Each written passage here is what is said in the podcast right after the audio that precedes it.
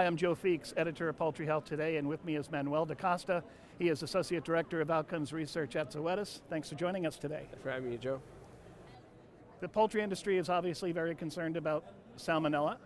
Um, in the broiler breeder flock, they pretty much vaccinate routinely and have been for quite some time. But now we're seeing a huge uptick in the amount of broiler vaccination for salmonella. In fact, I saw a statistic the other day that like since 2015 it's gone up around 6,000%, which is mind-boggling. What's driving that? Uh, that's that's a very good point. You know, broiler breeders, as you mentioned, they have been uh, on salmonella vaccination programs for a long time.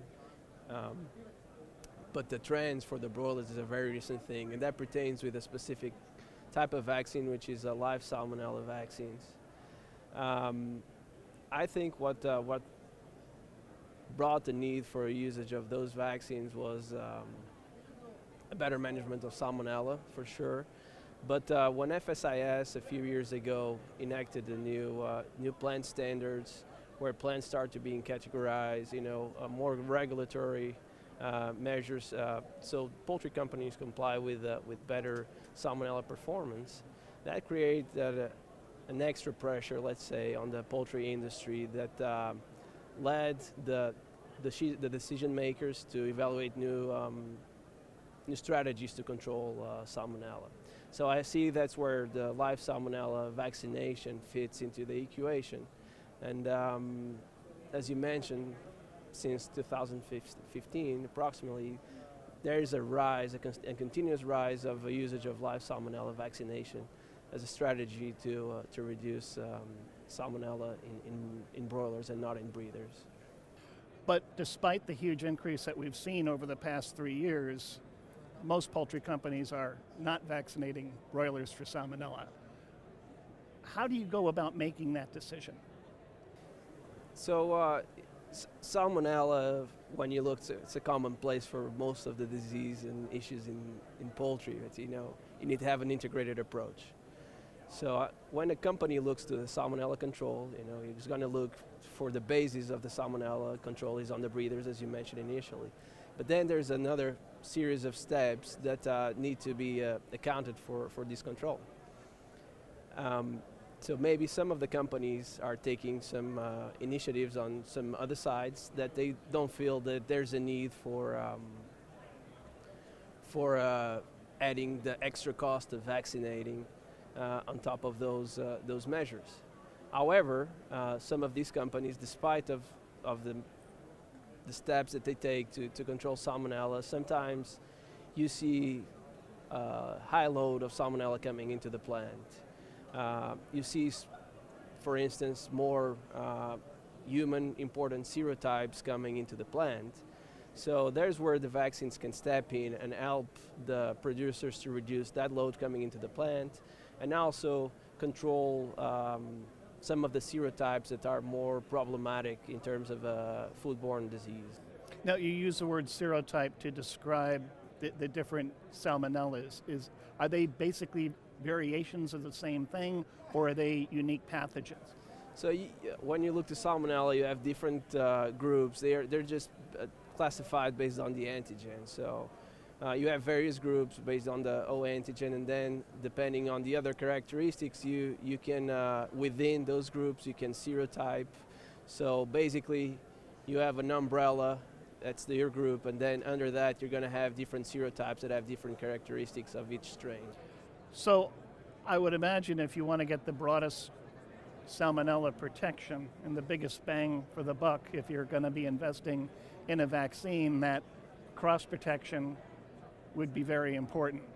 Yes, it is. Uh, so when you look for a vaccine candidate for salmonella, you will want to find a strain that uh, shares the most antigens with uh, with the other serotypes. And uh, you know, Salmonella typhimurium. If you look to the composition of that um, that bacterial strain, you will find that uh, it has a lot of uh, shared antigens with various serotypes that uh, are concerned for for um, for humans, but also you know uh, immunity to salmonella is not that uh, straightforward. Uh, sometimes you will find some uh, serotypes that uh, do not have any antigen that is shared with the vaccine. And when you vaccinate birds, you'll still see a response to that. And we believe that's mostly related with a non-specific immunity, the cellular-based um, uh, immunity. Uh, that results in a, in a reduction of the serotypes. So it's, it's not a very straightforward uh, correlation, in my opinion. Now, you wanted to take a closer look at that. I understand that you recently did a study with a live ST vaccine for salmonella. What was the purpose of that study and what did you find? So it's actually a set of studies that uh, we have done. Our, our objective was to, um, you know, base that, uh, that vaccination program for broilers with a, with a live Salmonella typhimurium. And then based on the key serotypes that we believe are important for the poultry industry, um, we wanted to see if, um, you know, when you vaccinate those birds, can we have a protection against those, those key serotypes? And we approached that in, uh, in two, two different ways. Uh, one was uh, using an early challenge model. We get asked quite a bit um, from, um, from of, uh, of our uh, colleagues in the, in, in the poultry industry if the vaccine is effective against uh, early challenges. So when you say yeah. early challenge, specifically what kind of time frame? Uh, you know, it can be uh, challenges that are brought along from the breeder, from the breeders on the vertical transmission or early exposure. You know, first week of age. Um, on these specific trials, we, we, we did challenge around four or five days. We do have other trials that we evaluate vertical transmission. There's also another advantage of using um, uh, a live vaccine at day of age, uh, and, and, that is especially important on the early on the early models, is that uh, broiler chicks are really susceptible for salmonella colonization during that uh, hatchery uh, first days in the in the farm period. So if you can populate um, those birds with a, with a vaccine, a live vaccine, what you'll be doing is you're going to create a competitive exclusion with wild types. So that's another route where the vaccines can become handy and uh, you know kind of exclude the wild types while at the same time they trigger immunity to, uh, to create a response that, uh, that's going to last for the bird's life. So, is there a best time to vaccinate for salmonella for broilers? What we we advise is to vaccinate right off the bat at the hatchery, spray vaccinate those birds, and then uh, you will want to come back and uh, and give a field boost at 14 days, and uh, and that should give you a protection uh, down to your to the end of your production cycle. And if you're vaccinating for broilers, does that take any pressure off of the, the broiler breeder manager? Can they cut back on their side as a result, or are you just really trying to increase the level of overall protection?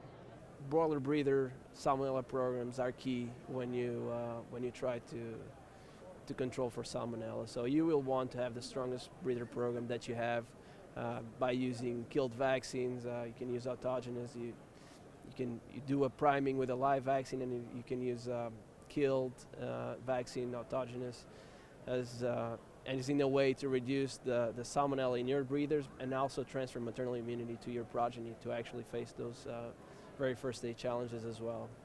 So I wouldn't uh, take my um, my coins from uh, from from the breeders. Were you surprised by any of the results in this study? No. So uh, it was really interesting. What we observed was we tested for um, Salmonella enteritidis and also Salmonella kentucky over the first uh, two, three, three weeks using a four, five day. Uh, and we, we detect that uh, when you use vaccines, you tended to, to reduce the load of those serotypes. So it was uh, really encouraging to see that uh, in a such, such a short period of, of time, where the vaccine doesn't have, uh, to be honest, much room to, to respond, um, we still we were still able to detect um, a reduction in the salmonella load. Uh, when we look to the later challenges around 34, 35 day, uh, we got a really good cross protection against um, group C's. Uh, we evaluate for Kentucky, which is not that important for humans, but is really important for poultry companies uh, when it comes to the standards. Uh, we also got a, a good reduction of the loads in cases of uh, Salmonella infantis uh, challenge birds. And uh, we tested a Heidelberg, which is one of the major serotypes that, uh, that concerns human health. Um, we were able to show uh, reduction um, in Salmonella load and prevalence in samples that we took from the bird, but also from the environment. Now, the Salmonella itself doesn't harm the bird. It can certainly threaten humans, but it doesn't harm the bird. But is there any performance benefit to vaccinating for Salmonella? We have seen, uh, as you said, Salmonella theoretically doesn't harm the birds, but what we have found um, on our control studies, but also um, in our field trials, is that when you vaccinate birds, you tend to see a marginal improvement in, uh, in feed conversion. Um, to be honest, I think uh, there's two explanations for that. One is that uh, I've seen that uh, when you challenge or when you have a high salmonella challenge, uh, even though that they are not pathogenic uh, to the birds, they can do harm performance of the birds. So maybe you're cutting that, let's call it subclinical effect of salmonella.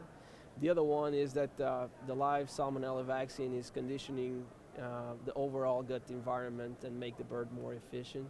Uh, but you know, I've never tested this hypothesis. But we do see that uh, trial after trial, we get uh, two feed, feed the conversion points on the, on the birds that are vaccinated.